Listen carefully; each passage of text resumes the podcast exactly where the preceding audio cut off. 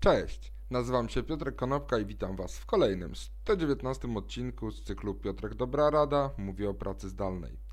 Dzisiaj powiem kilka słów na temat tego, jak wyglądają trendy związane z pracą zdalną w dużych korporacjach oraz z powierzchnią biurową, które można zaobserwować w Stanach Zjednoczonych. Niestety dla, dla rynku polskiego nie znalazłem podobnego opracowania albo nie udało mi się na nie po prostu trafić. Natomiast w Stanach Zjednoczonych pojawia się coraz więcej artykułów na temat tego, jak w ogóle będzie wyglądała przestrzeń biurowa i w ogóle jak będą wyglądały miasta w ciągu następnych kilku lat, ponieważ e, na przykład pracownicy, którzy do niedawna ściągali do Google'a, Facebooka, Pinteresta czy e, Twittera, czyli firm zlokalizowanych w Dolinie Krzemowej e, w San Francisco, to teraz te firmy i ci pracownicy raczej rozjeżdżają się po całych Stanach Zjednoczonych i docierają do miejsc, gdzie widoki są ładniejsze, a gdzie życie jest wolniejsze i gdzie przede wszystkim koszty utrzymania też są niższe. Facebook y, z, pozwala swoim pracownikom pracować co najmniej do połowy przyszłego roku wyłącznie zdalnie. Równocześnie zmienia swoje polityki związane z rekrutacją, tak żeby rekrutować osoby e, na dużą skalę, ale z różnych miejsc, tak żeby niekoniecznie ściągać tych pracowników do siebie, ale żeby pozwolić im e, pracować ze swoich stałych y, miejsc zamieszkania, ponieważ tak jak powiedział Mark Zuckerberg, e, jest łatwiej przesuwać dookoła nas bity i bajty, niż przesuwać dookoła nas atomy. Równocześnie dodał, że o wiele łatwiej mu sobie jest wyobrazić teleportowanie siebie do e, rzeczywistości wirtualnej i poprowadzenie tam jakiegoś wideoczatu, niż żeby miał znowu siedzieć e, w samochodzie w korkach. Jeżeli mówimy o Twitterze na przykład i o Slacku, to te firmy pozwoliły swoim pracownikom pracować zdalnie już na czas nieokreślony. Pinterest dodatkowo to jest taka, e, taki serwis hostingujący obrazki, e, taki biuletyn, e, taki biuletyn board, to Pinterest wydał właśnie 90 milionów dolarów na to, żeby anulować umowę podnajmu biur w Dolinie Krzemowej, ponieważ doszli do wniosku, że to, co posiadają w zupełności im wystarczy.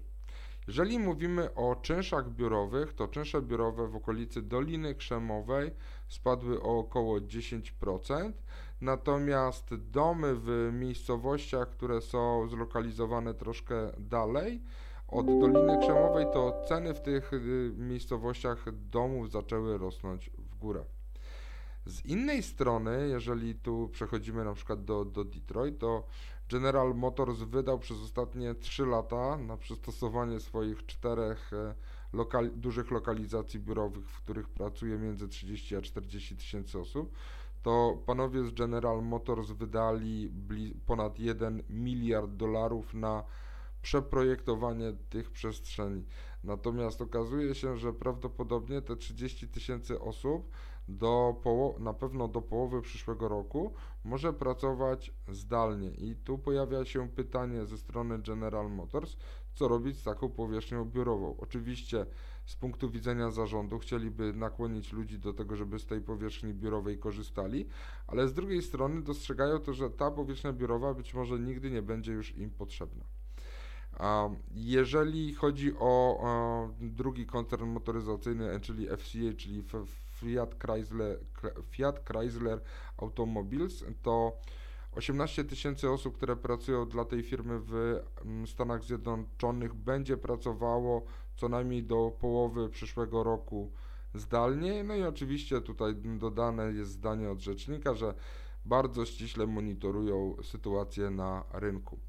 I nagle się okazuje, że pomyślcie sobie, jeżeli mieszkacie w Warszawie i kojarzycie, co to jest Mordor na Domaniewskiej, to, na Domaniewskiej, to wyobraźcie sobie, że ta cała dzielnica wymiera, wymarła, w ogóle nie ma żadnych korków i strona pod tytułem Czy Domaniewska stoi nagle przestaje mieć jakiekolwiek znaczenie, bo na Domaniewskiej po prostu żadnych korków nie ma.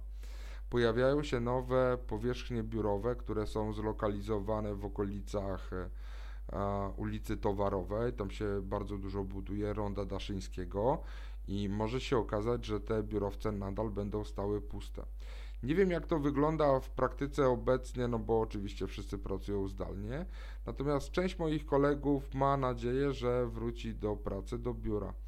Chętnie bym posłuchał wypowiedzi kilku osób, nie wiem, na przykład Mateusza Strzeleckiego, a może Rafała Ferbera z Mordoru na Domaniewskiej, którzy by powiedzieli, co oni uważają na temat w ogóle powierzchni biurowych zlokalizowanych właśnie w tych dwóch dużych obszarach e, biznesowych, które są w Warszawie, czyli Mordor na Domaniewskiej i okolice Ronda Daszyńskiego.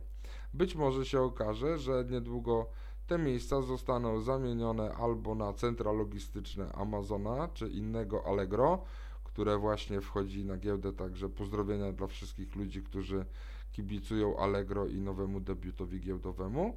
Tak, dzięki serdeczne, do zobaczenia i usłyszenia jutro. Na razie.